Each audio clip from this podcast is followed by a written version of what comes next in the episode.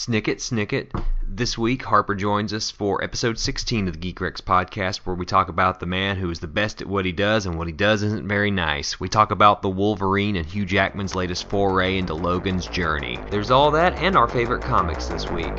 Find it all here on episode 16 of the GeekRex podcast.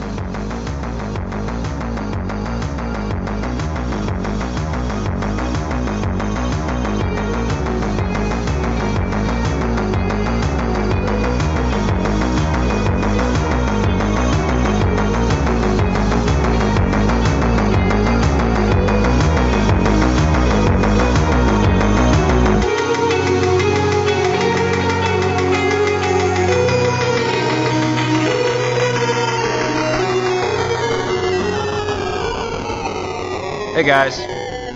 Hey. uh, so how was how was the weekend? That's okay. yeah, that's pretty good. It's kind of kind of busy, but okay. Yeah. Right on, right on. Yeah, we we same for us. We just came back from a cabin trip, so that was that was a lot of fun.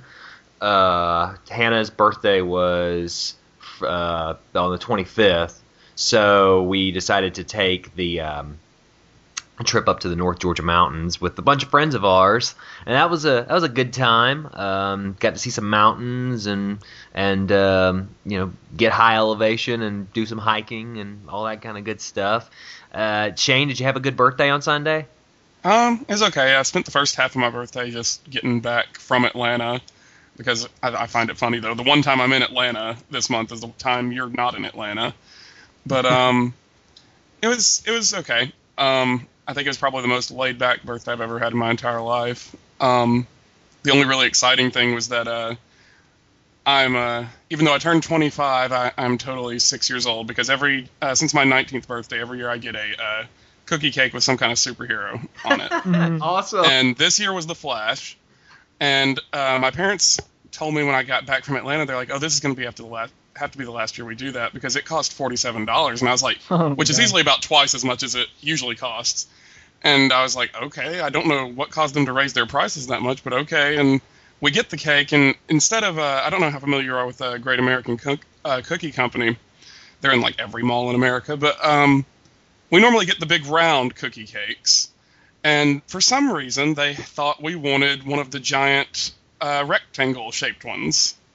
So we have a huge cookie cake in the kitchen right now that's cut up, and it was uh, with the flash symbol on it, but it's just massive. So, so that's why it was forty something dollars. right. okay. so can you remember uh, how many uh, from from your previous years? What heroes you've had? Um, I don't know if I could remember the order, but I can probably remember what they were. Okay. Uh, I know one year I had the Batman symbol. Uh huh. Uh, one year I had Superman's symbol. Uh, one year I had Spider-Man's head. Uh, one year I had uh, the entire cake covered in frosting, and it ma- was made to look like uh, Captain America's shield. Nice. Um, one year I had Michelangelo uh, from the Ninja Turtles. Not technically a superhero, but whatever. It's a comic book Oh, that, no, that's a superhero. Come on. Oh, yeah. Um, I know there's one I'm forgetting, but I cannot remember it right now. That's so funny, man. Well, I, uh, I I'm- I'm glad I'm glad you had a fun birthday. I'm sorry we missed you in Atlanta. I, That's fine. I got a chance to see some of your pictures though, and I'm glad you uh, took a picture of the elephant with the roll tide. So, um, I was Yeah, the elephants and the gorillas were the only ones that were really active at the zoo this weekend. So it was rainy and nasty outside. yeah. Ridiculous. The uh, Harper. So were you busy working all weekend? Yeah, yeah. Just keeping busy, working a lot, editing, editing stuff. Oh, all right. I hope I hope you're editing Oh. something exciting. no, I wish. okay, so um, big weekend uh, for the superhero movie lover. If you are a fan of the X Men side of things, I, I can't say I, I am in a major way, but I did rush out before we went to the cabin to go see. Uh, Logan on his latest adventure. Uh, I went to the uh, 10 o'clock showing of the Wolverine. Got a chance to take that movie in, and uh, you know, I formed some thoughts, wrote a review of it the next day, and kind of got that up before we went out of town. But uh, I was, you know, I've been looking forward to chatting with you guys about it. One, because I know Shane hates Wolverine. Like, I know he hates Wolverine, but uh, Harper, I, I'm, I'm, your your feelings are a little more mysterious to me. So Harper, talk to me for a second, man. Let me, let me focus on you. Uh, the, the character Wolverine, are you a fan at all, or what? I wouldn't say I'm like a super fan, but I, I'm I definitely I read a lot of the X Men books, and I, I don't have the general hatred for Wolverine that a lot of comics people do. I, I think he's a pretty interesting character. So I mean, I I I, I thought he's been okay in the past X Men movies. Those aren't my favorite movies, um, but as a character, I, I like Wolverine. All right. Sure, sure. All right, Shane. Tell me why you don't like Wolverine. Um, it's trying to boil that down into a talking point. Um, it's more just a general annoyance with him, I guess. I've ne- I was never a fan with him as a kid. Like everybody as a kid, their favorite was always Wolverine and stuff. Um, it, I think it's partly an overexposure thing. Uh, Yeah. He's on every single X Men team, and I mean, there are definitely. I'm not going to act like Wolverine has never been written well because obviously he has his defining arcs, and uh, I'm not going to act like I didn't enjoy Old Man Logan at all. Um, but it's just a character that's never gotten to me. Um, it's I've never had any problems with Hugh Jackman's performance or anything like that in the previous films, as flawed as some several of those previous films are. Hmm. Um, it's never been any th- problem with him. It's just more just Wolverine just never jives with me, and he's never been somebody I've been interested in. I really just don't care about him at all. And he's when got I- a. Go I was gonna go say ahead. he's he's got a little bit of that Superman syndrome where he's kind of brought in, it, it, like in a Justice League scenario, he's brought in as the badass all the time, as kind of Yeah. the you know plot device in a lot of aspects. I and, and it's really that- yeah and it's really frustrating when there are other x-men characters that i've really responded to and they get just kind of shafted for Yeah. a focus on wolverine and uh, that's really my only problem with the films is that they focus too much on wolverine um, i think we had every we said everything we could with that character in the first two x-men movies but um, uh, it's just it's just a, a character that i've never grabbed onto that much and he just kind of over the years has just gotten more and more on my nerves No, that's fair. I, I I've never been a fan of the character either. I do think uh, since Hugh Jackman took over the role in the films, my appreciation has grown a little bit. Mhm. You know, one of the things that always bugged me as a comic reader as a kid was, you know, you, you had this. Uh, Logan is basically a hairy, short guy, right? Yep. And there's nothing wrong with being a hairy, short guy. Like I'm just thinking of a ni- whenever I think Wolverine, I think of that '90s image of Wolverine, just yeah. bare-chested, hairy guy screaming all the time. Right, right. But so you have this hairy, short guy who's got a bad temper, probably doesn't smell all that good, has really stupid hair, and Jean Grey can't seem to pull herself away from him. I, I, I never found that terribly believable uh, fr- from a character perspective on Jean Grey's side. But so that that kind of thing always bugged me as a kid. And it wasn't until I got a little older and I got a chance to see Hugh Jackman perform the character in a much more compelling fashion and a much more believable fashion, even though he still has the stupid hair Yep. uh, for the first couple of X Men movies. First, Although I'd rather him have the stupid hair than the stupid costume. right. the the hair is, is just, just dreadful in those early movies, especially. But I started to glom onto the character a little more, and I did. Then I finally read the Miller Claremont miniseries, which is really quite fabulous. So uh, my opinion of Wolverine has changed over the years a bit. I think Grant Morrison wrote him very well during his new X Men run, and that made me like him a little more. Uh, I also really enjoyed him as a part of Uncanny X Force with Rick Remender. So uh, there have been things over the years that have made me come to appreciate the character more than I would have 15 years ago when I couldn't stand Wolverine and my favorite X-Man was Colossus. So I mean, there's there, you know it's just just things have changed. Um, obviously, with the film, I had very low expectations just to sort of pivot into uh, the actual movie. Having seen X Men Origins Wolverine, and we watched it recently to show, to, so I could show it to Hannah, so she could see how awful that movie really is. Uh, I, I really didn't, I didn't have a lot, a lot of high hopes for the movie. Let's just put it that way. Yep. Um, Yeah. I'll go ahead and start with my thoughts since my thoughts are already fairly public. I went in not expecting much, came out fairly surprised. And I actually felt like I was in Bizarro land because everyone that came with me to the film hated it. and hmm. my feelings were, you know, if it wasn't for that last 20 minutes of that movie, Yep. it might actually have been my favorite movie of the summer. And I know that's a little bizarre to hear because I would have never thought that about a Wolverine movie. But I really found myself digging it. And that it comes from a number of different uh, ideas. One being the fact that it is such a personal journey.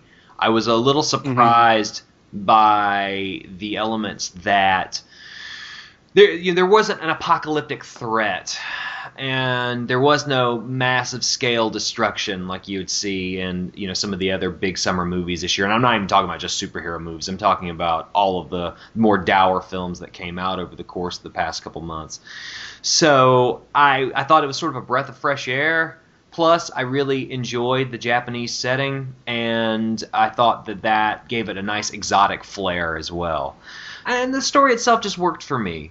Uh, so I, it was just it was something that I enjoyed. I liked the samurai meets western kind of feel of it all, and I thought it did a pretty capable job, not a perfect job, but a capable job of adapting the Claremont Miller story from uh, you know back in the '80s. I liked it quite a bit actually, uh, but like I said, that's with the caveat of the last 20 minutes are terrible. Um, let me ask you, going in reverse order, Shane, your thoughts, sir. Um, it- it's it's hard for me to say I had a lukewarm reaction to it because that would imply I at least had like a ton, at least somewhat positive meaning for it. And I, I guess I was positive about it in general, but it really just didn't do anything for me. Which I guess, considering my disdain for the character, is probably a good thing that it didn't do anything for me. Um, it didn't really change my thoughts on the character, but I also didn't leave like uh, hating him more. Um, it was certainly better than X Men Origins Wolverine, which I uh, I don't think anybody on here is going to come out and say, "Oh, I, I, I absolutely love that movie." But um, and we can talk about this a little bit more as we go on. But I think it does. A, I agree that it does a better job of being a solo film and a much more personal film, where X Men Origins Wolverine felt more of a uh, X Men film. And um, it was good. I liked the more personal flair to it. I'm not a huge fan of martial arts movies, so that tone of it and that what it picked from that sort of genre didn't really do anything for me just because I I went in not really liking those types of movies anyway. But I was entertained. Um, I wouldn't say that last 20 minutes is horrible, but it is the part that had me groaning more than anything else throughout the movie. And it felt the most like X Men Origins Wolverine out of anything else in the movie. But I think it did a good job of being its own solo movie, and Fox finally making a solo movie actually feel like a solo movie. And uh, I think it had a lot more of an indie flair to it than any of the other X Men movies have. But um, I don't know. It was a, it was good. Um, just not something that I had a strong reaction to either way. Sure. And Harper, round this out, man, and then we'll come back and we'll talk about it between everybody. Sure. Um, you know, I, I was thinking about it, and when I see kind of superhero movies, when I go out and see them, most of the time I'm kind of judging those on a different scale than I would if I go see, you know, just a, a regular movie. Um, and and that's because kind of to me, if you watch like one of the Marvel Studios movies or something, and if you took those recognizable characters out, the movie would be far less interesting in most cases. And those are kind of kind of cookie cutter a little bit. And I felt like the original X Men movies were very much kind of fit that mold. And this one, for me, for the most part, totally broke out of that. Uh, so I really enjoyed it because it, for the first time, this felt like I was seeing Wolverine as a a movie movie and not like Mhm. a comic adaptation. You know what I mean? Um, you know, I, I felt like I was enjoying it on a whole different level up up until that last part, like like we've kind of talked about, like the uh, the boss battle as as it's being called um, was very typical and and like the like the parts I liked the least about the original X Men movies, but everything up until that point was very interesting and and gave a lot of thought and and put in a lot of character work that was really kind of fascinating, made you think he was a much more interesting character than before. Um, and yeah, I, I really, I, I would say even with the the flaws in the last section, I, I really enjoyed it overall. A whole lot better than I was expecting, for sure.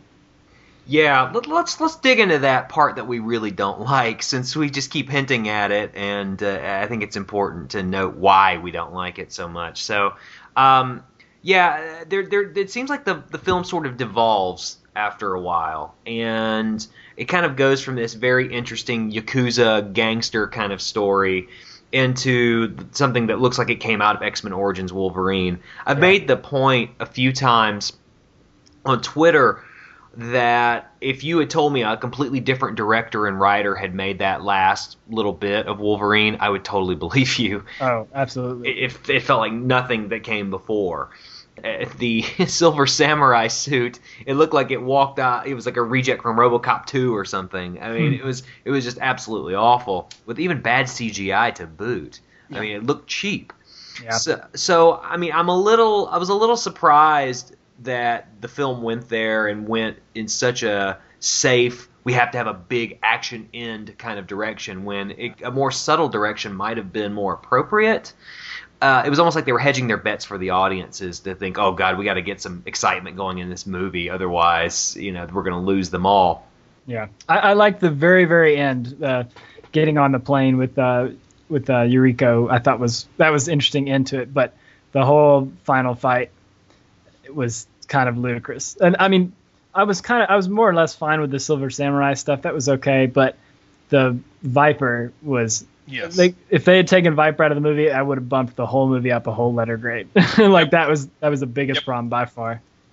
Yeah, I think she was a very non-threatening villain, and they were trying to make her look a lot more threatening. And I was, I thought she was cheesy before, but she became even worse when she started hissing at everyone. Oh yeah. well, it just felt like they, you know, some executive is like, uh, "Oh, this movie doesn't have enough mutants in it. Let's just throw one more mutant in there." Like she, she just served no purpose, and she was. But that's what made me respect it, the film on a certain level, is because it wasn't that just orgy of mutants that X Men Origins Right. Wolverine was. yeah. Yeah, I mean, it, it, it- matter of fact, one of the things I liked best about this movie is that they don't even mention the human mutant conflict any, Right. and that you, Which they also don't establish how long it's been since the third X Men movie, so that could be why. Sure. I mean, but I think that that human mutant conflict stuff is really exhausting after a while. I mean, I know that that's the thing in which X Men constantly rotates on when they're not out in space or something. But I, it after you know, in terms of a visual and thematic response on film, it's just not as interesting. I mean, you you get enough of that. By the time you have this third movie where they're trying to create a cure for being a mutant, I've had enough of it already. And it looks like you know for the next X Men film they're going right back to that material. So I mean, I guess We do at least get them. Sentinels this time. Well, sure, sure, but it's just nice to get a respite from it. Like I, I, I said in my review, I was like, man, I understand now why Wolverine wants a damn vacation up in Alaska and Japan. 'cause he wants to get away from all this shit. But um, I would that was something that I really appreciated. And I will say to Viper, yeah, horrible. I mean, she was like Poison Ivy level bad. Uh, it was- poorly performed, poorly directed, and frankly, pretty poorly motivated. Like I don't even know what I didn't even know what her plot was until the last Right. couple minutes of the film. I was like, Right. Well, and that's purpose did she that was the same thing with the Silver Samurai thing as well. I mean, you have that brief little line at the funeral scene about the Silver Samurai, but then you have no mention until we see this blueprint and we get this throwaway throwaway line about him getting a bunch of adamantium that he's building a giant robot somewhere. So Yeah, it, it was just like the uh, the wrong climax. It wasn't anticlimactic, but it was not the climax for this movie. right, yeah, it wasn't. The, it was like they filmed a completely different movie that went with this climax, but then they went back and changed it. yeah, Yeah, I, I mean that's why I, I just think some subtlety would have been nicer, like a much quieter ending. I mean, the the, the ending of the Miller, uh, you know, Cl- Claremont book was the way to go here. I mean, I don't want to see Wolverine get married or anything, but I, I, I definitely would have been more, much more interested in something that was a little sadder and more tragic, maybe. And this just had none of that. It was all very pat and happy, and it felt just unearned by the end for what we had building up with some amazing chemistry between Logan and both of his, not only his sidekick, but his love interest. yeah. Um, I will say I rolled my eyes a little bit when he hooked up with Mariko. Hmm And That it's that was a love story I didn't buy. yeah, it was a little put, a little bit forced, and um, I, I it might be might be the worst love story of all these superhero movies. Uh, Oh, I don't know. this There's still summer. Thor. Oh, w- oh no no no no! I mean just this summer. This summer. Okay. Um, no, Um, no, nothing will ever top Thor. But um it was it was just very I felt it was very hypocritical to have that sudden love story between them and then once Wolverine gets back into civilization, he's throwing her fiance out a window for being with two other women. right. It's like you, you it's like you just cheated, or at least it was implied that you uh, you helped her cheat on him, Mhm. but suddenly he's the bad guy for being with two girls. That's the limit there. Well, So- he also was trying to kill her.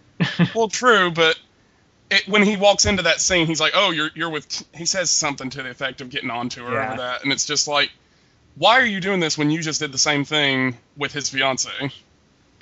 Right. No, I, I, noticed the hypo- hypocrisy there too, and that was as soon as that line was said, I was like, "Wait a second, wait, what? Who did you yeah, just it, sleep it was a love story I didn't buy, but I will agree with you that they did have good chemistry. Yeah, I and and apparently that's the first time that that actress has ever been on film. So Uh-huh. I was really impressed. Um, I mean, that may or may not be fully true, but uh, she's. I think it was her feature film debut. So um, I will say that I enjoyed pretty much eighty percent of that movie, though. And the one thing that I, I, I, I do kind of wish they did differently, if I could have sat there and put my let me put my director's hat and screenwriter's hat on, and sort of make a couple of armchair changes. I wish that the film actually was not connected to X Men Three or X Men: The Last Stand the way it was. So you would have taken out the Jean Grey stuff. Well, I would have actually set the film back in the 80s, too. I mean, one of the things about Logan is that he's lo- long lived enough that he's lived through a lot of different ages, as X Men Origins Wolverine has shown us. And I feel like we don't really get a sense of his personal growth ever. Um, he's basically always an angry guy that's on the verge of busting out into rage. And Hannah pointed out to me, and I thought this was a good point. Uh, you know, if you've lived hundred years or hundred and fifty years or however long he's been around since at least you know pre Civil War days, wouldn't you be a little wiser and wouldn't you be as smart as like Professor Xavier at some point? But basically, he's constantly got adolescent style emotions, and he's like hung up on a woman that he you know killed because she was killing a lot of people. And uh, to me, you would think a guy that old would be beyond it after a while. So I would be would have been much more interested in a movie that takes place in that Frank Miller style 1980s, and you know basically a big 80s kung fu style film that was very stylized, kind of like X Men First Class. It still could have had the connections to the X Men universe, but is there really any value in connecting it to X Men: The Last Stand the way they did? I, I, I mean, maybe you guys disagree though. Um, other than that scene after the credits, I really don't know. And you I mean, kind of I- had his you have his emotional arc with Jean Grey. Yeah, I mean, I think the X Men Three, as awful as it is, totally, uh, it puts him in a place where he's kind of, you know, trying to get away from everything, which Right. puts him in a I place agree. that he can do a story just by himself. So I think that, and Yeah, and I think if yeah, I think if it was in the '80s, like a more direct sequel to X Men Origins Wolverine, it would have had to have been a movie more about him figuring out who he was, and Yeah. we've already seen that. Right. too well- much. Well, I'm not interested in a direct sequel to X Men Origins Wolverine. I mean, I'm still interested in a standalone story. The- I mean, the idea of a guy being an immortal for a hundred years or whatever is pretty self-contained. But I just, I'm not sure I caught all the value of it being a direct sequel because all of this it may may get wiped away anyway, based on that post-credit scene. I mean, who, who the hell knows what's about to happen because somehow Professor X is still alive. And somehow, uh, you know, Magneto has his powers back. And, Well, we knew both of those things by the end of Last Stand. Well, well, you know, how, how does Professor Xavier look the way he looks? I mean, That's true too. he jumped into some dude's body that looks nothing like him, right? Right? I mean, I don't know. I can't remember. It, it's been. No, you're right. It, it was like this throwaway scene where they showed some guy in a coma, and then it ended up being that was who he jumped into. In terms of the overall superhero landscape and sort of what they're building into X Men, I mean, is this a film that you think serves like the building universe of this X Men franchise? I mean, it, it seems like this is sort of their opening shot into Right. creating like some sort of streamlined X Men thing that connects the early X Men movies with X Men First Class. And uh, do, you- do you think this is a valuable a valuable connection between those movies? not, not necessarily that it starts something new because it doesn't really add much to the broader universe except to Wolverine. but uh, it's kind of proof that it's possible to get past two incredibly awful movies and without just rebooting, and just in that sense, I think it kind of gives a give them a place to start over and without actually rebooting. Yeah, I, I think that last scene or the scene after the credits, whatever you want to call it, is uh, what is really the only uniting element. Yeah. But I think it's a nice sign that oh hey, I mean they never will, but it's a nice sign that oh hey we can make a solo movie that is completely self-contained. It's completely its own film, but it's still a part of this larger universe, and we can still establish that connection. I think that was something that I really appreciated that Fox is trying to do here. We've gotten we've gotten three superhero movies this summer, but from the big two, we've we've gotten three movies that not only sort of touch upon the major elements of each of their universes, but you know from the mutant side of things to the Avengers to um, you know DC's attempts to build a new universe, and it's, it's three different directions from three different film companies, and I'm kind of curious in terms of the films, um, do we happen to have a preference for any of them? I mean, Harper, I've never even talked to you about Man of Steel, so I have no idea what, you feel about that movie. But um, yeah, I really, I really wanted to take the ch- the opportunity to compare and contrast the movies a little bit and see what we thought were the most more successful ones from a couple different standpoints. So, from actual character fidelity and oh, their overall success as a movie for that character, you've got Iron Man 3, which is sort of the start of phase 2 for Marvel, Marvel's universe. You've got Man of Steel, which is the beginning, the absolute beginning of the DC movie universe. Let's go ahead and make that clear right now. Um, and then you've got the you know X-Men, uh, excuse me, the Wolverine, which is the new pivot for the X-Men movie universe. So, in terms of character fidelity and fidelity to the source material, which do we think was the most successful from a standpoint of, yeah, this this is the kind of version of this character I've wanted to see on the screen for a long time? Shane, go first. Oh God, um,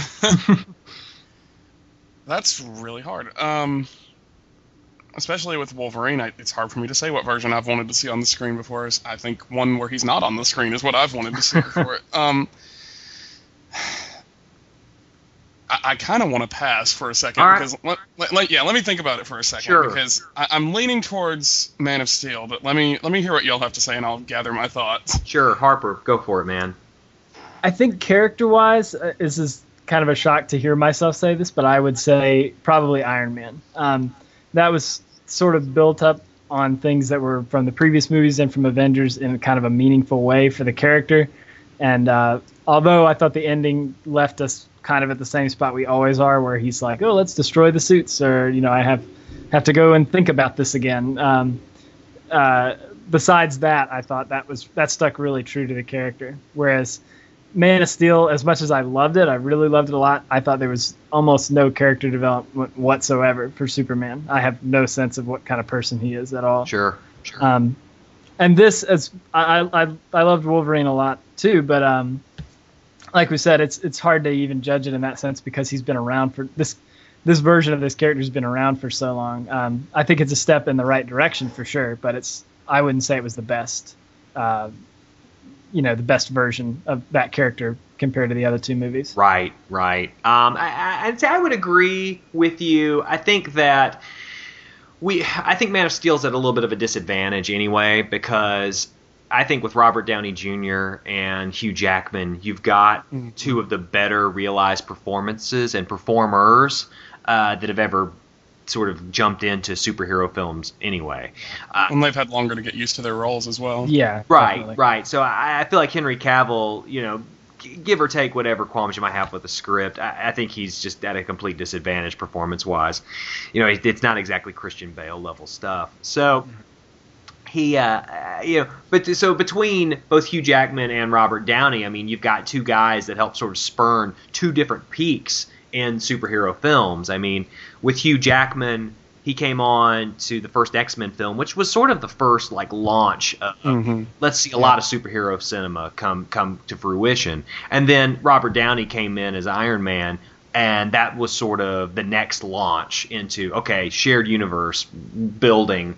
Uh, that was the next thing for comic book films before they started hitting their real low points in Spider-Man Three, and I think that's pretty well established. That that was Spider-Man Three was before Iron Man.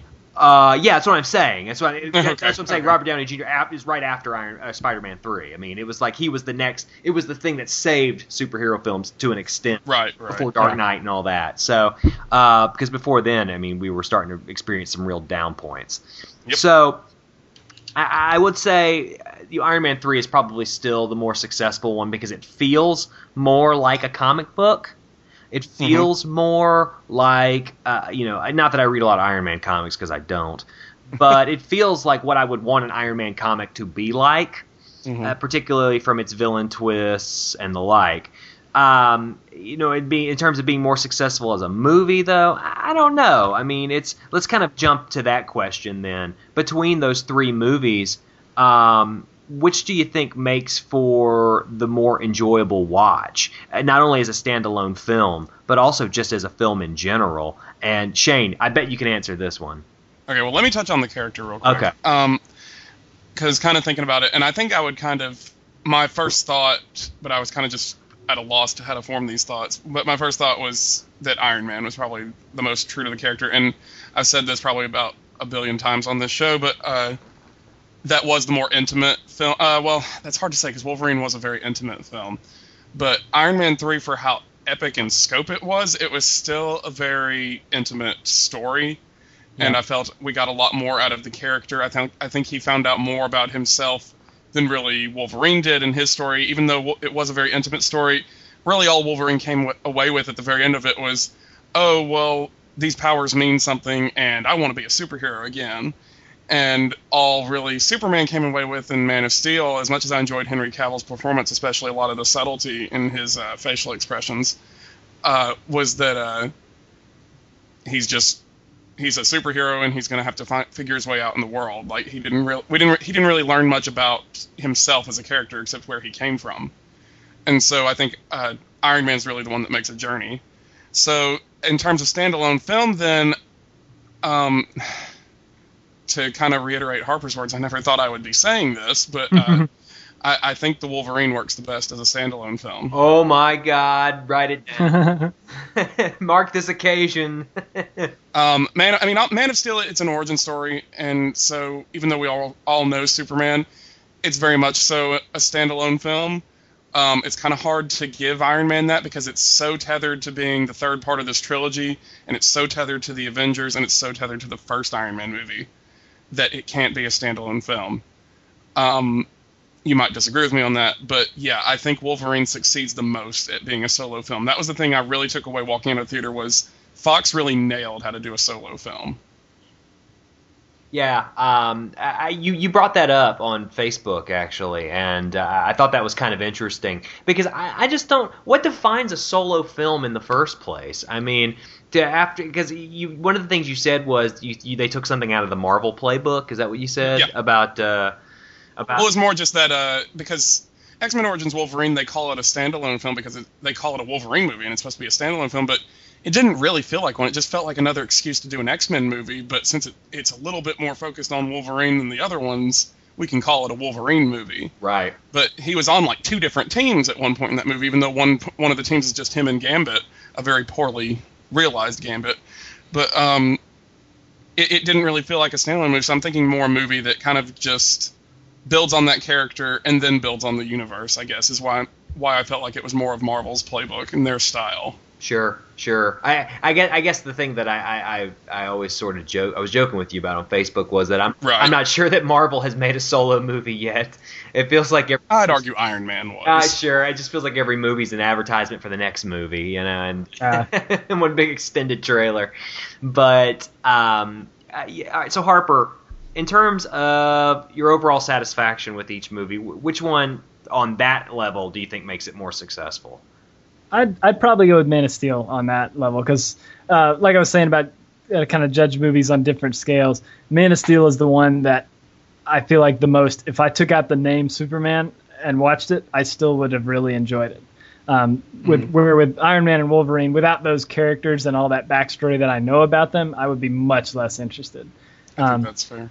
I think Man of Steel stood on its own. It, it had had a lot of flaws, as um, I hate to say, as much as I loved it, um, but it it definitely stands alone as as a, a movie, an interesting movie that just happens to be about Superman. I can agree with that because I don't think, uh, as I mentioned, I'm not a martial arts movie person by any stretch of the imagination. So if you took Wolverine out of that movie, I really don't think I ever would have saw it. Right. Sure. I'm getting more and more wishy-washy about which ones I like better. I'm, at, well, I'm, having, I'm struggling because I feel like each movie had its own individual flaws that Yeah. would have Mhm. kept it from being a great film to me. I don't think any of them are great movies. I think they're all good. They're all good. They're solid. You know, they have little like little details that make me want to like not watch them again necessarily. But I, I'll, I'm looking forward to trying to rewatch them, you know, on DVD at some point. But um, you know, from an Iron Man side of things, I thought the dialogue was crisp. I thought it was very Mhm. funny. I thought it, like I said in the last podcast, I thought it was the brightest of all the summer movies that have come out this year. Mhm. Uh, certainly, it felt like the most positive, the most optimistic, uh, up until Wolverine, at least. And then, uh, you know, Man of Steel, I think had the best plotting of all of these movies. Like, had the most memorable plot, the most interesting, probably the most interesting nuances of acting from the entire cast. Um, not necessarily its central performer, but its whole cast was very solid. And then with the Wolverine, you've got good dialogue, you've got a pretty good plot actually, but Mhm. there there's some issues with character development that make the Wolverine a little bit of a tougher watch.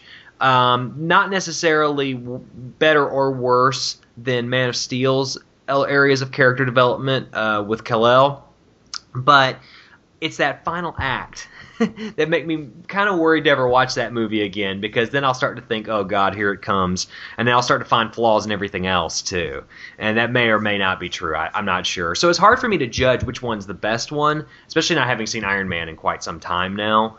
Um, I feel like I might watch Iron Man again in, a, in, a, in about I guess a month or whenever it comes out on DVD, and I'm going to say, wow, you know what? I was really hard to this movie. I think I like it a lot better now. Um, but the one thing that makes Wolverine a little more interesting to me is that there's a lot of real human emotion tied to Yeah. it. And I, I, Man of Steel was a much colder movie. Mm-hmm. I, you know, it's hard for me to determine which one I like the best. I guess, I guess, just from a technical standpoint and from uh, a plot. Are we talking what we like the best, or are we talking about what works best as a solo film? I'm talking about what works best altogether as a movie at this point. okay. Um, I mean, I'm Because I don't know if I'd say Wolverine for that. Right. so- Oh, sure, sure. Well, I, I'm I'm gonna say probably Man of Steel works best as both for me, but that is a really tight both because that no film really stands above the other between the three for me at this point. Um, as a solo film, I'd say Wolverine works the best in that respect. But uh, in terms of all three, which works the best as a movie, I, I'd have to go with Man of Steel. All right, my people. yeah, now I'm, I'm not hearing enough of this out in the world right now. So this- Right.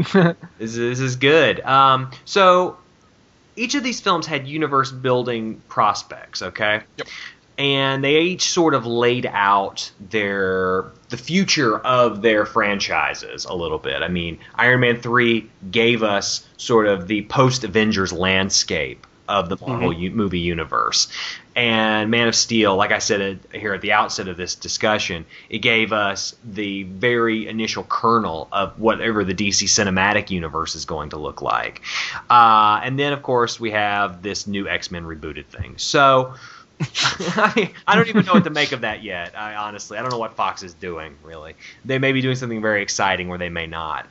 Do, does, do, so where I guess where's your excitement the highest at this point, based on these actual looks at the future of each of these universes? Should we judge this based on what the movies presented to us, or what we know outside of them? Because I would say Both. Man of Steel. Both. Okay, because I would say Man of Steel presented very little information to us. Okay. Yeah. Uh, but but yeah, I said Do you want me to start, or do you want Harper Shane. to start? Shane go first. Shane go first. Okay. Um, uh, as I said, I think Man of Steel presented very little information as to its expanded universe. Um, little two-second cameos do not count as an expanded universe. I know Luthor's there. I know Batman's there. I obviously know Batman's there after Comic Con now. Um, and I don't think they. Sh- I'm, I'm not saying they should have had a uh, post-credit scene or anything like that because I think that would have been too similar to what their competition's doing. But I think if they were wanting this to be the first foray into an expanded universe, they needed needed to make it a little bit more clear in the film itself than they did. They, I mean, the Comic Con announcement was appreciated because it's like we had been saying building up to Comic Con. If they didn't say something, we weren't going to get anything. So it was appreciated. As much problems as I do have with the announcement of Batman and Superman, which we can talk about a little bit later, but um, I would say probably that's uh, and Comic Con is really a huge effector of this because going into before Comic Con, I would say out of the three that are building on their universes, I would say Iron Man is the one that got me the most excited. And even just based on the movie itself, even though Iron Man didn't really have much leading into the Avengers sequel, it at least had enough to let me know it can step away from this big united universe, but still feel like it's connected. And so Iron Man, as a movie building on its universe, out no news associated with, I think Iron Man three got me the most excited but then all of a sudden Wolverine steps in there, and that post-credit scene kind of blew me away a little bit because I was so surprised by it. Um, I knew it was going to happen going in, but I, I just thought it was a good job. I was glad that they put something like that in there, and I'm starting to become really excited for Days of Future Past. But it could be just because it's the closest of all three. Harper. Yeah, uh, I, I would agree. Man of Steel, I, I could see it kind of set up something, obviously from the Batman announcement, but I know you guys have heard this a lot, but everybody's kind of saying it was like the Batman Begins of, of a new thing, and mm-hmm.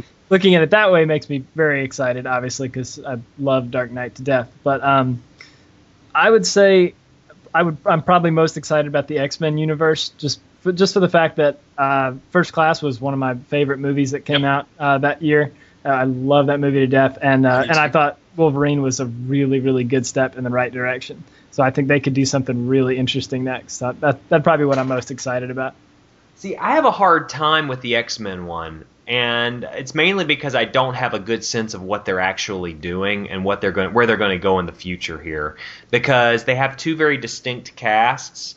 Mm-hmm. Yep. And there's this indeterminate amount of time between them. I mean, we know that the next that the, the, the first class cast is going to be in the 1970s in this next movie, right? So, right. but we don't really know what the time frame is for the future cast, and we don't really, and there, there, there's just a lot of question marks around, like you know.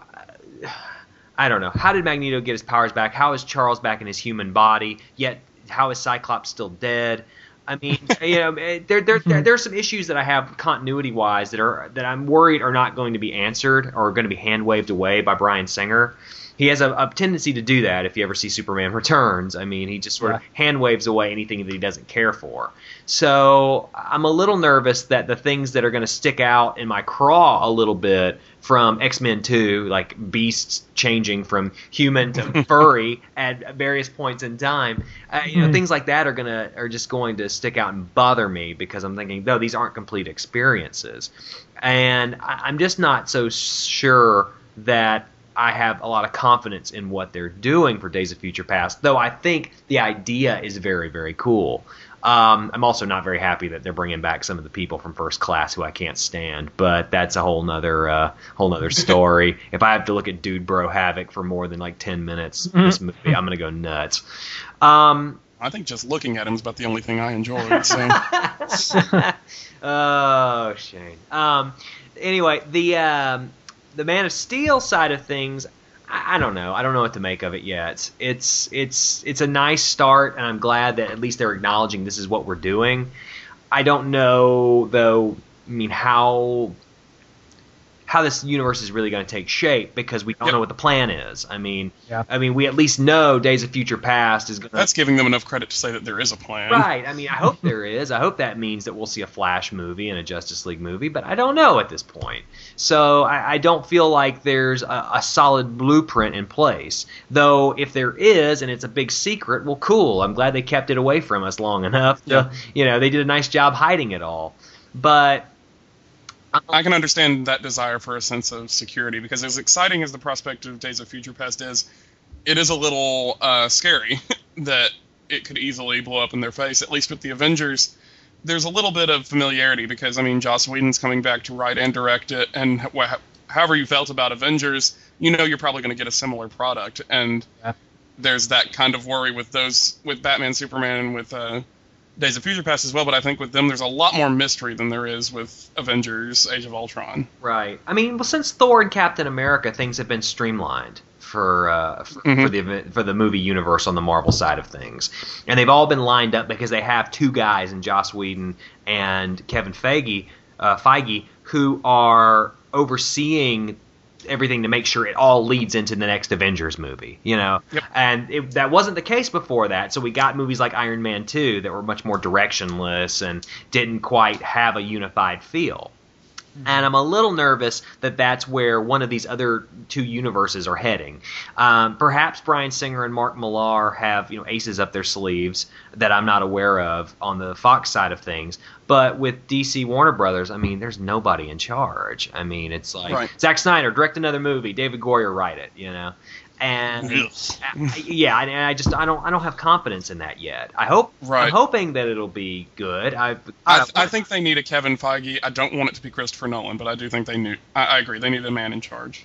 See, the problem with that, I, I as much as I agree with that, that it, they would could benefit from that, I worry that if that happened, then we would have, a, you know, a, a copy of the of the Marvel movies where all Sure. the movies are almost exactly the same. no, you're, you The one advantage, I think, the one distinct advantage DC would have is DC being under Warner Brothers. They have mm-hmm. all of their characters, and that's something Marvel can't Yeah. boast. Yeah, Right. Marvel's missing like a, a, a half their universe basically because yeah, big chunk. no Spider-Man, no mutants. I mean, that's No mutants, no Fantastic Four. yeah, no Fantastic Four either. Yeah, um, I mean that that's a big issue. But I, Harper, you do bring up a great point, and I think that's something that's worth note is that yeah, all the Marvel movies have the exact same feel. And from a product standpoint, that's very good. From a film lover standpoint, that's not necessarily the best thing. Um, I've, I've been hopeful that they would go more for an auteur kind of vision for the DC side of things, but I'm sure that's that's a damn fool's errand to assume that they're going to They want money. They don't care about uh, art, artistic integrity. right. I mean, I don't exactly see like Nicolas Winding Refn taking over Flash anytime soon, you know. But I, I would love for that to happen. I, w- I would argue, though, uh, I think your argument stands with Marvel for Phase One, and uh, to a certain extent, Iron Man Three. But I would say let's wait and see how uh, the rest of Phase Two shapes out, because it seems like at least the remaining movies in Phase Two are trying to be a little bit different. Maybe It could be. I mean, I hope so. Maybe. I mean, uh, well, uh, I guess we have November to find out about Thor: The Dark World, right? Is that when that comes out? So Yep. we've got that, and then we've got Captain America footage sounded awesome. So. yeah, Captain America and uh, Guardians of the Galaxy. So I mean, at this point, Marvel's still king of the hill. I mean, Yep. because they they have yet to be dethroned, but there certainly are a couple of challengers knocking on their door, and you know, we'll we'll kind of see how it all shakes out. And even Sony's got its own little universe building possibilities. so, and so uh, let me Awesome. let me ask you this, guys. My grade's out there. I gave the movie a B. Um, what would y'all give it? Wolverine, I mean. I, I'd probably I'd probably go with a B as well. I, I would have gone with an A if that last if Viper had been out of the movie. and The last section had been a little more fitting. So. Yeah. Uh, I'm wa- I'm wavering right now just because I just saw the movie six hours ago. So um, I'm wavering between a C plus and a B minus. Uh, probably more towards the B minus end. Fair enough. Fair enough. Well, so that's that's the verdict on the Wolverine, folks. And with that, we're going to move ahead to our news section. Yay! Um, you can kind of tell Comic Con's over because news is really winding down this week. Um, and I don't think news will really pick up again and probably till end of the year. Um, so we had uh, something interesting to come up today, and I didn't really get a chance to take a look at it until I got home from seeing Wolverine. Uh, Kyle, you told me you didn't check it out, but uh, the footage from the Amazing Spider-Man 2 trailer that was shown at Comic Con leaked. Uh, Harper, did you see it by any chance? No, I hadn't heard about that yet. Okay, well, whatever trailer they had shown, which I did see, um, it was a very distant view of it. So it was kind of like watching. It was like watching a, tr- a trailer on someone's iPhone screen, but you're sitting like ten feet behind them. um, so that's what it felt like for me. But the sound was perfectly clear, um, and it was a decent enough trailer. Um, I would say it, it's probably going to end up being at least much of the footage that was used in that trailer is going to end up being in the first theatrical trailer for Amazing Spider-Man 2. So I don't want to say too much about what's actually in it. But I will say, and Kyle, this is not going to comfort you by any means, but it does feel like it's going to be a very true sequel in a lot of means to Amazing Spider-Man, and it feels a lot like that movie. Oh no. oh. But it, at least, uh, at least it doesn't look worse. So Well, I guess consistency is a hallmark, but when it's crap and you stay crap, it's still crap. So, we do at least get a joking Spider-Man again, so that's good. well, all right. I guess whatever. If that's your if that's your only selling point for a Spider-Man movie, then I guess you're good to go. But, Uh, Harper, did you like that Spider-Man movie? Uh, I liked it okay. I, I didn't think it was great. I, I I like Andrew Garfield as an actor in a Yep. lot of other things, but and in Spider-Man, I kind of I kind of felt like he was annoying. like I felt I felt like an old man that would have yelled at him to get off my lawn when I was watching the movie. so I don't know. I'm I'm I'm I'll, I'll go see the sequel for sure, but I'm not all that excited about it. So, Yeah, the only the only thing from the trailer that I really wanted to see up close, like I felt like I got enough of an idea what was going on from seeing it from that far of a distance from the screen being that small. But um the only thing I wanted to really see up close was the end of the trailer showed some of what Electro using his powers was going to look like, and I was very curious to see what that's going to end up looking like. is is electric eel powers or whatever? Well, it did show that too. Uh, Um, showed the electric eels, and then it showed him in Times Square uh, using his powers. And they do a really cool thing where he looks like Ultimate Electro, where his eyes are like whited out almost. okay. But he, I thought he looked really great, um, especially considering how Electro looks normally in the Spider-Man universe. Sure. Yeah, I, I thought the look of the first movie was that was my favorite thing about it by Yes. far. I thought Yeah, the there's color, a lot of shots of Spider-Man in that movie that just look right out of a comic book. Oh yeah, the cut, the color, and the framing, especially the flying through the air stuff, which was done pretty well in the Raimi series too.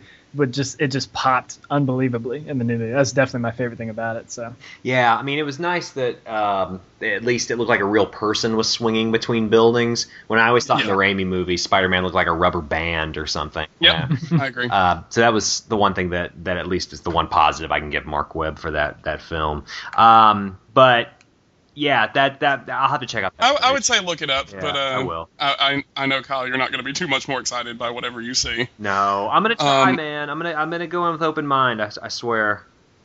All right, so uh, we talked about this a little bit about, a few weeks ago, but uh, Harper, have you ever been to Halloween Horror Nights at Universal Studios?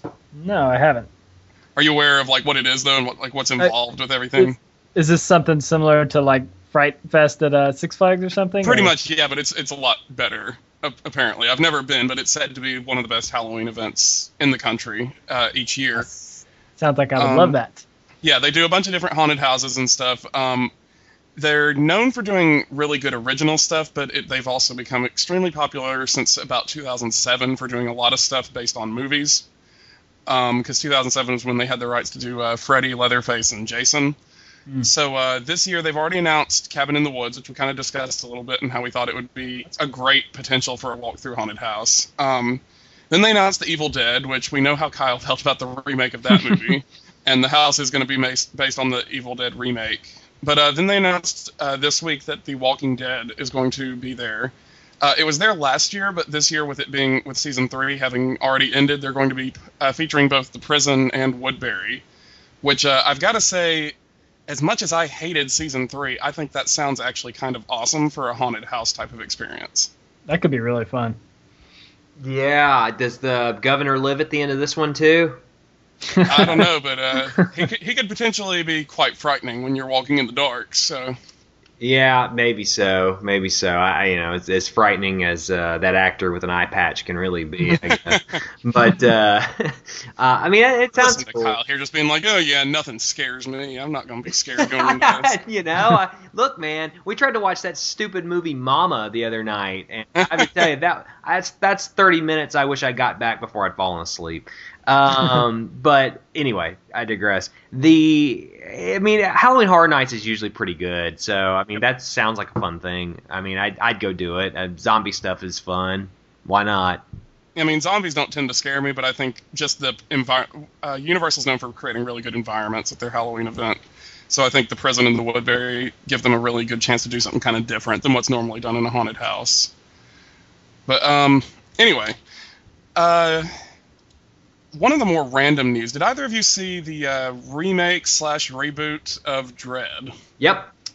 No, I've, I've been dying to see it and I haven't had the chance. What did you think of it, Kyle? I enjoyed it. Uh, I, I kind of wish that they had gone somewhere other than the one like enclosed facility they were in, but for something that was clearly quite low budget, they did a very nice job. Right. Um, well, it was just a huge hit when it came out, making thirteen million dollars. But uh, um, reading this from the article that it made that much, but it has apparently been a huge hit on Blu-ray. It's one. It's one of the highest selling Blu- Blu-rays of this year. Wow. Um, so a lot of people have responded to it since then, um, which tends to happen with movies like that. Um, and so, 2000 AD, the publishers of the Judge Dredd comic book have decided to say, uh, oh, apparently the filmmakers involved with Dredd envisioned it as being the first part of a trilogy. And so, 2000 AD has started a petition to have a sequel for Dredd made. And when this article was published, which was on the 25th, uh, 10,000 signatures had already been added to that petition to get a signature or to get a sequel made to Dredd. So you've seen the movie, Kyle. I haven't seen it. Do you think a sequel would work, or do you think it's just a dumb idea? Yeah, of course it would work. I mean, Karl Urban is awesome, and uh, you know, there's there, the world that they've created is very interesting. Um, I don't. We didn't get a chance to see a lot of it, just sort of the general gist of the judges and their Mhm. special brand of justice. But uh, they they set up an interesting little uh, type of drug special effect that looks really cool, and yeah, I mean, there's there there's a good base there that could be fleshed out a little further with the gangs and maybe intro, intro, even introducing the concept of Judge Death and a lot of the stuff that used to come out of 2000 AD when those books were first being made. There's a big mythology there they could pull from. Yeah. I think a sequel could really do the character even better justice. So, what do you think about this idea, though, of having the fans sign a petition? It's kind of it's interesting that it's coming about in this age of like Kickstarter being such a popular platform for more up and coming people. Um, so, do you think this is a good idea to have a petition, or do you think it's really not going to make a splash at all with the studio? I mean, I, most petitions never do. Uh, right. Yeah. I can't remember the last time a petition. I think the fact that this one's not coming from a fan, it's coming from the people who actually published Dredd, could make a difference. maybe, maybe. I mean, that's what I'm. Yeah, I'm kind of like, we'll see. I mean, it still only made thirteen million dollars at the box office, though. Mhm. So, Yeah. I mean, uh, you know, I mean, that's it's fine if a bunch of people want to sign a petition, but it still doesn't mean that a movie is going to be profitable. Maybe if they Yeah. did something as like a you know Xfinity, you know, streaming kind of deal. Uh, something that went straight to Netflix or, Mhm. or something that people could pay a, a subscription service for, but I, I just I couldn't see it as a theatrical release again. And unfortunately, without it being a theatrical release, there's a good chance that uh, you won't get the big budget special effects extravaganza that you'd probably want in a greater, grander Dredd film. It's too bad. It was pretty good, but you know, uh, people would rather go see World War Z, I guess. Which is getting, which was announced today that it's getting re-released next month in IMAX 3D. I'm gonna blow my brains out.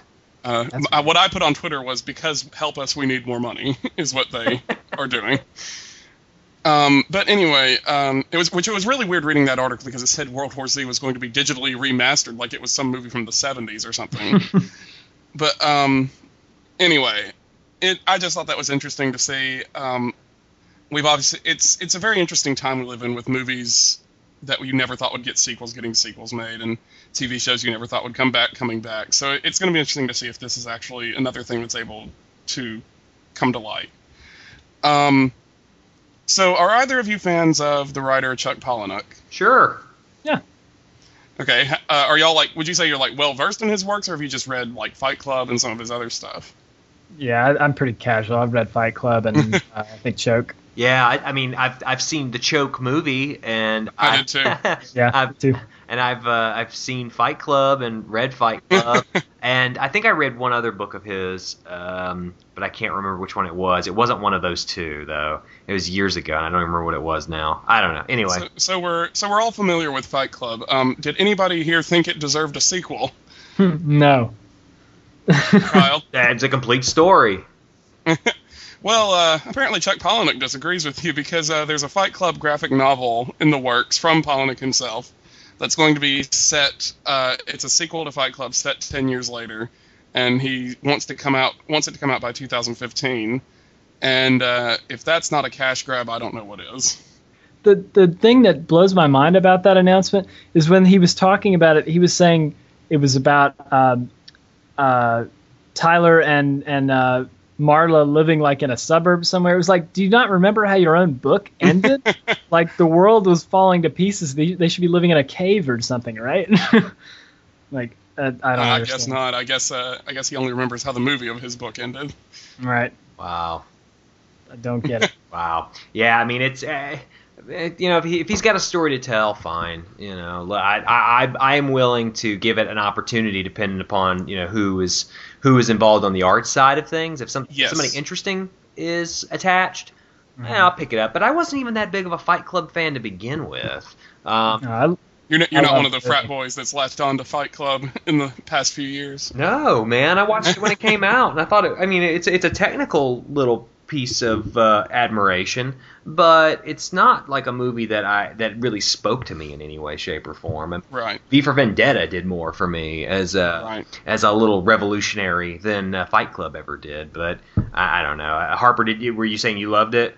yeah, Fight Club's one of my favorite movies. Oh, all right. Well, that, that's I mean, that's a lot of people feel that way. That's okay. I, I'm, I, I know I'm in the minority when I say it's you know it's okay. Now, that's about how, how my reaction was too. I mean, I I'm not gonna act like it wasn't a bad, or I'm not gonna act like it was a bad movie or anything like that. It's just that I didn't have a strong reaction to it, or at least not as strong as some people have. Yeah. But anyway, like it or not, this is gonna apparently happen. Um, I'm kind of like you, Kyle. I'm gonna wait and see who the artist is. Um, that's what my thoughts were when they announced the uh, Fear and Loathing in Las Vegas graphic novel. I was like, well, that's interesting, but it better have a good artist. Yeah. Right. Right. Well, so Harper, you you're, you're going to be on the Fight Club sequel train, huh?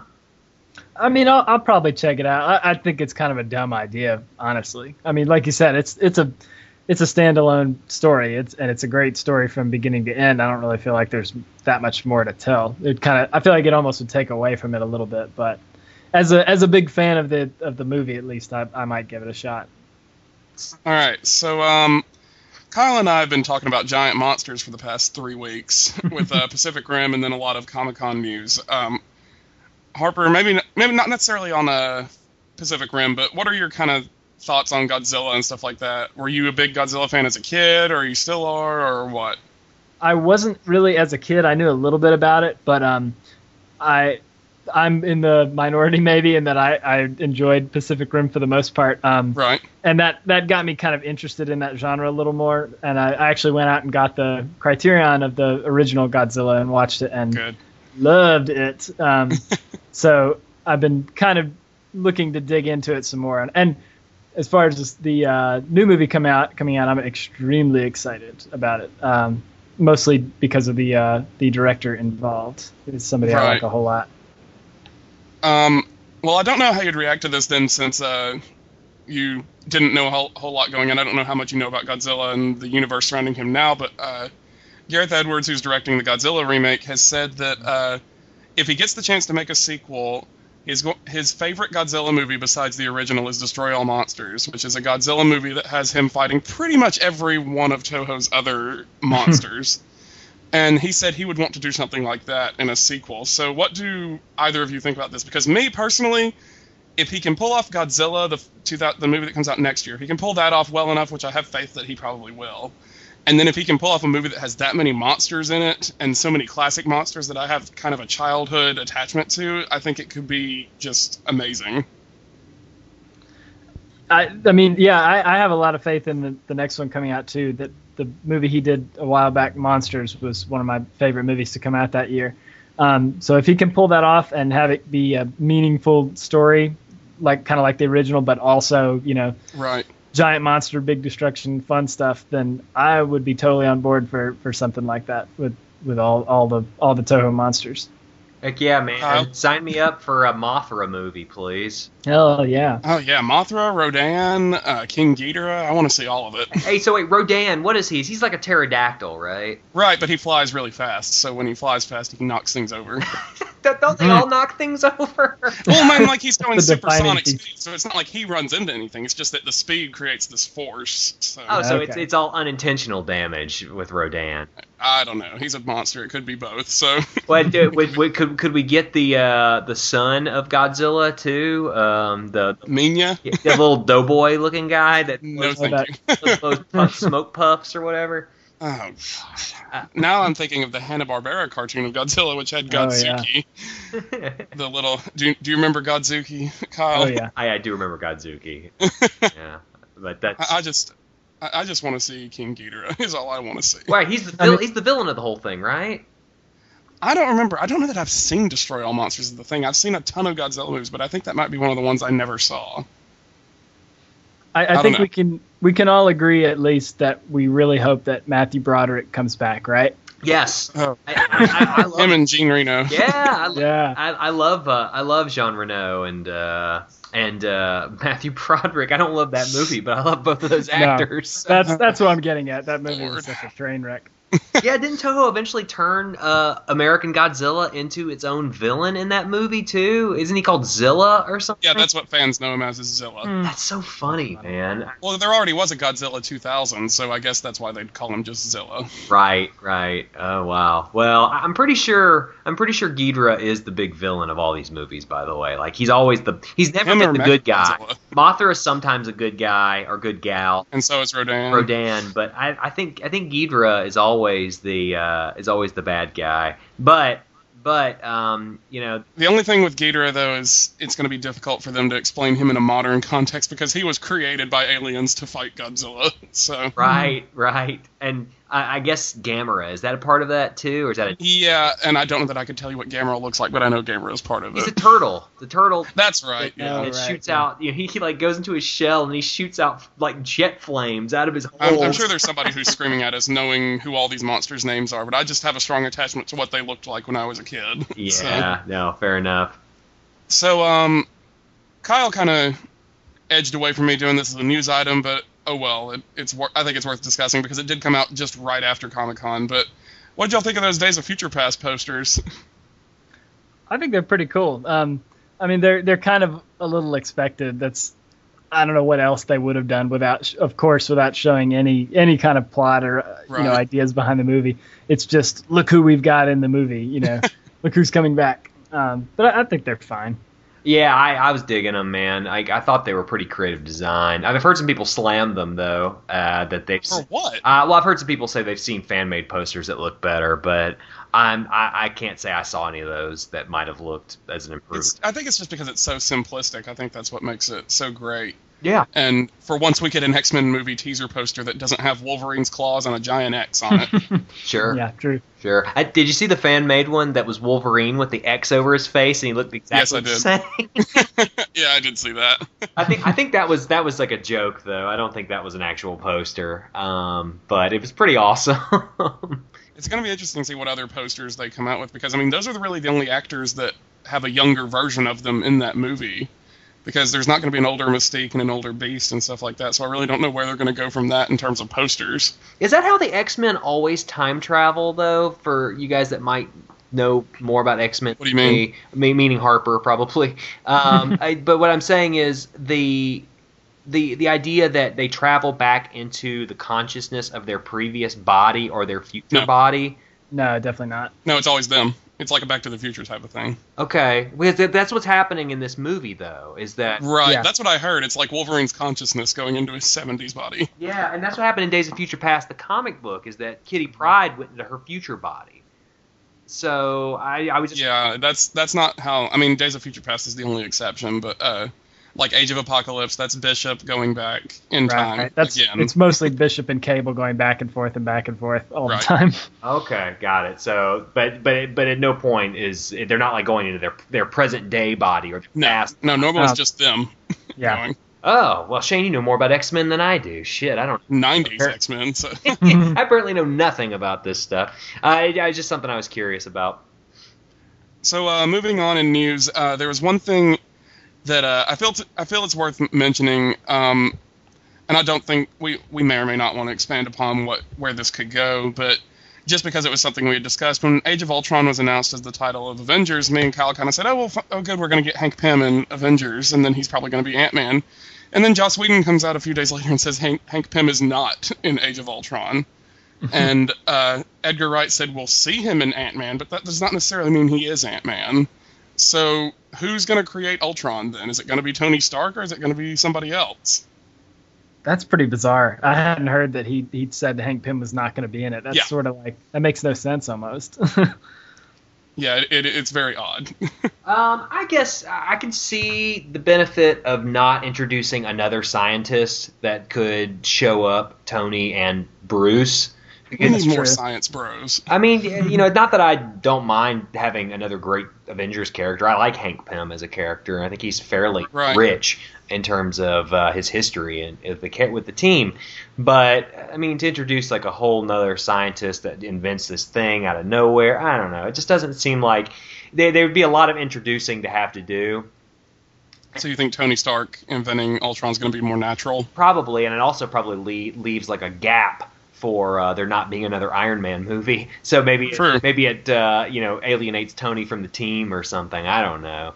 It's possible. Because I mean they're only going to have him for two movies, so it's Iron Avengers two and Avengers three. So they they need to have that sort of uh, giant scale gap between the movies because we don't even know when Avengers three is coming out. So I imagine that is probably what's going to happen. I I think I'd agree with you. So um, the last bit of news here, and it's oh, it's so stupid to have to talk about, but I think we should talk about it because it is so stupid. Um, David Goyer, if you if you were just starting to think he might be a good writer, he comes out and tells us what the title of the Man of Steel sequel was probably going to be. He says he's trying to decide between two titles, and um, neither of them sound too appealing. Uh, and both of them have had domain names registered by WB. There, it's either going to be called Batman versus Superman or Superman versus Batman. oh God. So, um, we all know versus movies have done real well over the past 10 years Freddy versus Jason and Alien versus Predator. So, um, You why not have another versus movie? There are so many great titles historically for stories with Batman and Superman. There's World's Finest. There's, I mean, you could just go Superman, Batman. That's even better than the verses. Like, Yeah. ugh, yikes. Yeah, because the versus already implies we're going to get a hero versus hero story, I do not. and I don't like want- that. No, Well, so okay. sick of that. So let- let's talk about this Batman versus Superman thing. I mean, there's historical context for that. Um, in like what 2002, 2003, they were trying to get um, Wolfgang Petersen to put together the Batman versus Superman movie, and Andrew Kevin Walker wrote that script. That it was it was called literally Batman versus Superman, and that Just was take out the verses. I know, I, I know, I know, I know what you're saying, but that was during that time period that Freddy versus Jason had come out, and Alien Right. versus Predator was coming out. Those, those. All great movies. yeah, well, I, I had fun with Freddy versus Jason, mind you. I had fun with parts of it too. Yeah, I'll I agree mean, with that. let's let's a little credit here, but um, not, neither are good. But I had fun watching them. Um, so Oh wait, hold on. Stop the presses. Kyle Pinion had fun watching a movie. Yeah, I did. I can't believe it, right? I know. It, at least my memories of seeing that movie were quite fun. Uh, so uh, that so they were trying to get on that train for quite some time, and now that they're back in this area of like, oh, what do we want to do with this? Oh, we still have this Batman versus Superman idea that we've been wanting to put out for ten years. So I'm not shocked that that, that was the title that, that they would go for. I'm just a little disappointed that they're going that direction now when it's a decade too late. Yeah. Uh, I, I feel like it's just it's out of date now. I mean, I wouldn't call the movie World's Finest either because that's I think that's meaningless to people unless you call it Superman Batman World's Finest. Right. Mm. But uh, otherwise, I I don't know what you'd call it. Just Superman Batman is fine. Batman Superman is a very simple and to the point title. Yeah, Yeah. it's been the title of about that Mitt? book for a long time.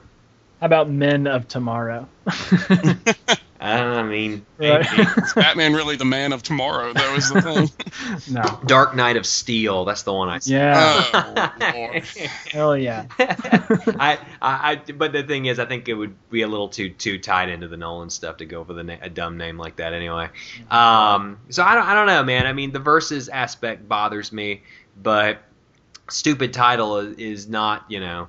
I mean, it, look, X two, X Men United was probably the dumbest. yeah, title. I remember even yeah, I remember even as a kid being like, I really hope they don't call that movie that. yeah. So I mean, it's the worst title for a comic book movie ever, and yet the movie is still hailed as one of the best of its genre. So Yep. I, I, I don't know. I, I can I can live with a bad title. I'm I'm starting to think Man of Steel 2 is a better option though. Yeah. Yeah, maybe so. What we'll see if there's enough pushback. I mean, they do listen to nerds over the internet, you know. Yeah, we'll see. they say they do. Yeah, sure, sure, but um, yeah, is that is that all for news? Yeah, that's all I got. Sweet. Okay, comics. Let's talk about them. And We've been ignoring them a little bit. we have been. It's been a while uh, since we talked about comics with all these movie things and the Comic Con and everything else. So let's just sort of focus on this past week, if we can. I would love if you guys could pick out for me your two reads of the week uh, individually. Shane, let's start with you, buddy. I was gonna say let's start with the guests. All right, So- fine. Let's start with the guest, Harper. Shane, you're skipped. Harper. All right. Well, uh, my my first pick, the thing I probably like the most, I have a feeling it's probably going to be something you might mention, Kyle, was uh, mind management. Was Okay. utterly fantastic. Rock and roll. um, this was it kind of started a new arc. Um, so we're kind of they've built up a lot of stuff, and now they're kind of shifting a little bit and going somewhere else with it, which is cool. Um, and it was just it was I had so much fun reading it. Uh, they, with this issue, they focused on this kind of suburban, really creepy, dark um, kind of sleeper agent story. So we've got we've got these kind of uh, suburban couples that are kind of gossiping about each other. It's mostly kind of innocent, and then it progressively gets really, really dark and very creepy. And I just, I love, I, I thought it was fantastic. And the the cover and the, with the uh, the cover was like a, a a women's magazine about you know that would normally be about how to do your hair or whatever, but it's this woman with a machine gun, and it's you know it's like how to how to keep your yard protected from your you know super spy neighbors or whatever, and and the the uh, fake ads on the back. It was from literally from uh, sounds silly, but from the cover to the back cover was I loved it to death. It was fantastic. Oh man, that sounds like something that's going to be really lost in transition to a trade. Then.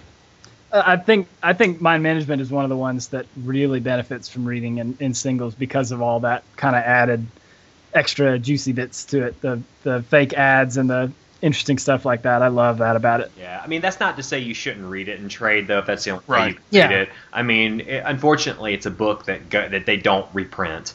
So Mm-hmm. if it's when it's sold out, it's sold out. So um, and the, and the hardcovers are gorgeous. I have Yeah, I, they are. I went and rebought the first hardcover just to one to have Matt Kindt sign it, but two. Um, just because it looks good on the shelf, you know. Mhm. So I, I, I will tell you, Harper, I have not read that book yet. Mm. So it's still you'll, you'll love it. it's still sitting next to my bed to be read. It's the next one. Um, so I'm very excited about it, and I will tell you that's my that's like my favorite series right now ever. So Yeah. I'm I, why I haven't read it. It's just I haven't been in the mindset to be able to do it. But but yeah, that that's a very good pick, sir. Shane, Yeah, it was great. Shane. Okay. Um. So Justice League Dark. No, I'm just kidding. Um. Wah, um, wah, wah, wah, wah. Uh, I'll preface the discussion real quick though by saying that I was able to check out the bunch of trades that I had bought really cheap. Um, as Kyle saw, and I imagine he was beaming with pride when I said that I thought Manhattan Projects was the best that I read out of the three Yeah. trades that I bought. Um, but anyway, um, I think my book of the week was uh, another indie. Mine was Lazarus. Uh, That was my other number pick. two. Um, I thought it did a really good job of expanding upon these characters. It didn't really expand much upon the world, but it kind of showed how these characters interact, and there was some soap opera ish dialogue between them, but then there are these veiled threats of incest and stuff like that, so it totally still keeps it on its own kind of track. And then there's the, all these hints that maybe Forever doesn't know something about herself, and maybe there's something we have to learn about her too. And then it ends on this really kind of wild cliffhanger. So I think it's a series that I mean it's only two issues in, but I think it's still hitting hitting its stride so far. It's it was able to match the level of the first issue. Yeah, I, I love it too. I'm I'm I'm pretty big uh, Rucka fan to begin with, but um, this is just hitting a lot of the right points for me. It's Yeah. it's, it's mysterious, but not not so much that it's kind of obnoxiously so, and uh, built a really really it's a really kind of sci-fi world, but it's as crazy as it is, it's pretty believable, honestly. Right. Um, and he taught the, the the back matter of the book is always really interesting, where he kind of talks about these new scientific uh, discoveries that make his book seem very tame. Um, and and the art is gorgeous. It's totally gorgeous. It really, Really, really good. I uh, I also have not read that yet this week. Is it right under ma- mind management? It is. It's it's the second read that I need to dig into. Uh, I've, I've just been so busy with this writing project that I've been in the middle of that uh, it's been hard for me to sit down and read my comics. So that's another one that I have not yet read.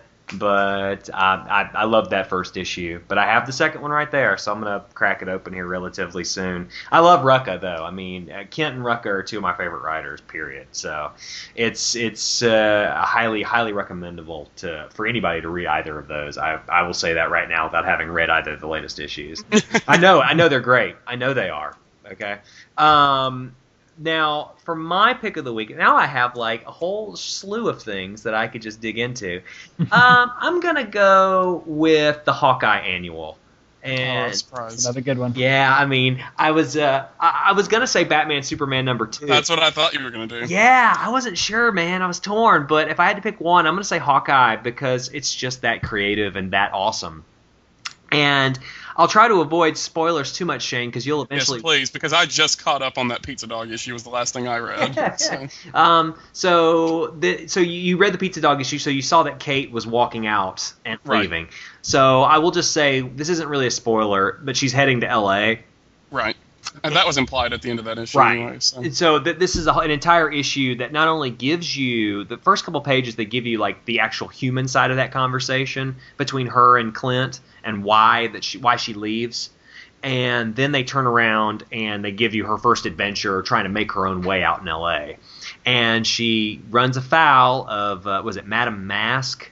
Yeah. That's the villain, yeah. So she runs afoul of her yet again, and I guess Madame Masque is now going to be her her enemy uh, going forward over in California. And I think if I remember right, the way they were going to do this was they were going to have like an issue for Clint, then an issue for Kate, an issue for Clint, an issue for Kate, sort of back and forth. Yeah. Um, so it's So Clint will be having to deal with all the clown stuff then. yeah, he's going to be dealing with all of the uh, bro, seriously, bro, kind of guys, those tracksuit Draculas, and um, I think I think Kate's dealing with all like the Madame Masque, Hydra, kind of whatever the hell she is stuff, and uh, I think that's really cool. And I think they're also dividing it so David David Aja is doing all the Clint stuff, and Javier Pulido may be taking over the Kate stuff, if I'm right. Javier That's Pulido does the whole annual, and it's beautiful. It's Yeah, it's so great. nice. Yeah, I'd. Uh, there's some things in the writing in that first trade that I had some problems with because I felt like the first three issues in particular had the exact same plot structure, and it was a little grating for me. But it was that second trade where I really got into it, and I think really when this series eventually comes to an end, um, which I mean that could be hundred issues from now, um, I think what it's going to be really remembered for is its art is just stunning, and the panel layouts are just magnificent. Yeah, I mean that that's the writing is fantastic on it for most of the time, but the art Right. is totally what makes it stand out. Yeah, I, I, I, when I went back and I've read some of those Immortal Iron Fist books that Fraction did with uh, David Aja and Ed Brubaker, I was surprised at how. I mean, it's still a good story, but the art is actually not as good and interesting as what's in Hawkeye. And I feel like Aja like changed his whole. His, his his delivery in terms of his penciling style a little bit to sort of match up with this more indie aesthetic for um, for Hawkeye, whereas his Iron Fist work was a little more Marvel Knights specific, more urban gritty stuff, and uh, that it makes me appreciate Hawkeye a lot more. Um, I will also say it's nice to see a comic book that attracts women to it. which is kind of rare in this business. It's nice that a Marvel comic's doing that and somebody that's big because I mean I know I've been pushing Vertigo doing Fairest, but I mean nobody's really going to grab onto that if they haven't been reading Fables. So Yeah. Yeah, I mean, when Harper and I were at Heroes Con, I mean that that was Matt Fraction's panel for Hawkeye was the most filled with women I've ever seen a comic panel. yes. Oh, absolutely. yeah. well, I'm sure some of those Fables panels get filled with women. So Well, sure, sure. it's a largely female fan base with that comic. I can imagine. I can imagine. So those are our reads of the week: uh, Mind Management, Lazarus, and Hawkeye Annual. Uh, feel free to check those out if they're still available at your comic store. It's also possible you might have to do it digitally, but uh, you know there are worse things to do, I guess. Yeah. Um, can I can I take five minutes? By the way, I want to just say um, I had the opportunity to watch the Flashpoint Paradox on No spoilers, please. Even though I know how Flashpoint ends. yeah, same here. there will be no spoilers, I promise you. I mean, it, I will just say it might be my favorite of the DC animated. Wow. That's a pretty high compliment from you. I mean, for me, it would almost be nothing to say that, but that's pretty high praise from you. I was shocked. Um, I was absolutely shocked. Like I, I just on a whim, Hannah and I uh, were like, well, let's download it and watch it off the PlayStation Network. I mean, it's it's available a week early digitally. So we we purchased it and we put it on, and I was swept up into that story. I mean, it's it's certainly very violent, uh, probably more so even That's than good. comics. I don't know if that's good or bad, really. It, to an extent, it almost might be gratuitous, and that might be the one thing that I would say is a little bit of a detraction against it. But otherwise, I mean, it's so just interesting to see that story streamlined and and just the essential parts that I felt like were missing in the original comic. They added in a little bit of the tie-in stuff that flesh it out Oh, that's so much better. And That's really cool. it's just really well done. I mean, I like I've, I've expressed some disappointment in the pacing of some of these uh, in some of these in some of these uh, DC original movies, particularly the most recent ones. But I, I thought this one was just just knocking it out of the park. And when I got done watching it, and Hannah turns to me and says, "That was really really good." Uh, I, and she's not even a comics fan. I was like, man, that, that, that somebody nailed something here in the screenwriting side of things. Wow. Um, I have one question about it. Okay. Um, if you can answer it without spoiling how they handle the story, does it end in a way that implies they're doing the new 52 Justice League next? Yes. Okay. This was uh, this is the one I was the least excited about. I I, I get them all um, for better or for worse. Uh, hmm and this one, I mean, I thought Flashpoint was okay, but I guess I could see having it distilled down to the actual story and not as a vehicle to restart the comics universe. could it could be a much more interesting story because when we're all reading it as comics, Right. you know, no matter what the story is, we're all just like, okay, how is this going to turn into the new Fifty Two that we've heard about? You know? Yeah, and, and it, it that was sort of like a square peg round hole situation because I feel like they changed courses midstream on Flashpoint in the comics. Yeah, totally. But in this film, I mean, it- it's not even a thing you think about until it's just sort of Right. right there in your face. But um, I, I just thought it was really, really well written. Um, I was surprised at even though some things were cut down more than I would have liked in certain areas. Uh, there's one particular subplot I wish they, they could have done more justice to. Um, it's my favorite subplot in that entire event. Oh, so it's Batman. Uh, yeah, but I mean that's the only thing that gets. I mean, it gets hinted towards, but it doesn't necessarily show up a lot. Uh, I think I know what you're talking about. You know what I'm then. talking about. Um, so, but beyond that, I mean, the Aquaman stuff, the Wonder Woman stuff. I mean, it's all there, and it's all Is Grodd and are Grodd and Abin Sur there too? no, Oh, okay. no. I mean, there, there, there, there, there- I'm telling you, it's it's the essential points of that story, but it's also a little longer than their standard ones. I think it's more like 90. I think it's like 90 minutes. So mm-hmm. it's like Well, that's about how long they normally are. no, they're mostly 70. Usually like yeah, seventy or Oh, seventy okay. Well, I'm well, okay. Well, then you have a Dark Knight Returns, which if you put it together is about Yeah. two hours. Yeah, yeah, and I mean, I, I was, and I hated that movie. So, like, I liked it. I mean, I mean, I don't, hate's too strong, but I was not a fan of it. Like, it was, it was very hollow for me. But this just worked. I don't know, man. And it's weird. I'm not the biggest Geoff Johns fan either. So it's just, it's strange for me to be able to say all this about this. But I just wanted to say that because it's coming out Tuesday on, in, in physical copy form. Feel free to check Well, I it think out. now I'm going to have to go out and get it Yeah, because I was first kind of being like, oh, I can wait. And now I, I kind of have to see it. I, I will say the designs of the characters take a minute to get used to. Um, they're Hmm. they're very much in that realm of Young Justice, but a little more exaggerated. Um, you may have seen some. Did you see? Uh, did you see Justice League Doom? Because those were pretty similar to Young Justice. yeah, it's it's not Yeah. Far, it's not far from Justice League Doom's character design. Okay, I'll be fine with it then. Yeah. Um, they they have a little bit of a the guys look a little overly muscular maybe, uh, Mm. particularly in their neck area. but um, like Aquaman looks a little weird, but uh, once you once you just get used to it and get sucked up into that world, it's it's really good, and it's just nice to have a cartoon that focuses on the Flash. hmm I mean, Yeah, that's cool. I mean, they're all they all focus on Batman and Superman so damn much, or and then Green Lantern to another extent that it's nice to have something that's like Flash based the entire time, um, or at least re- very rooted in his backstory. Because Hannah, for example, didn't know anything about the Flash and uh, how he got his powers, or about his mother being murdered and all this stuff. So it's uh, it's very good. I would advise any of the listeners to check it out if they even if they're feeling a little trepidatious about it because they didn't like the uh, the uh, event storyline. It's far better than that. That's for sure. Um, so looking forward into that week, I think this is a good transition into uh, comics this week, television, movies, whatever. Harper, what are you looking forward to the most this week? Um, I'd have to say I'm I'm looking forward to uh, Batman Inc. A, a good bit. Yes, sir. The final issue coming out. That, that that story's been a little hit or miss lately, but overall, I've I've really really enjoyed it. I'm really looking forward to seeing how he finishes it out.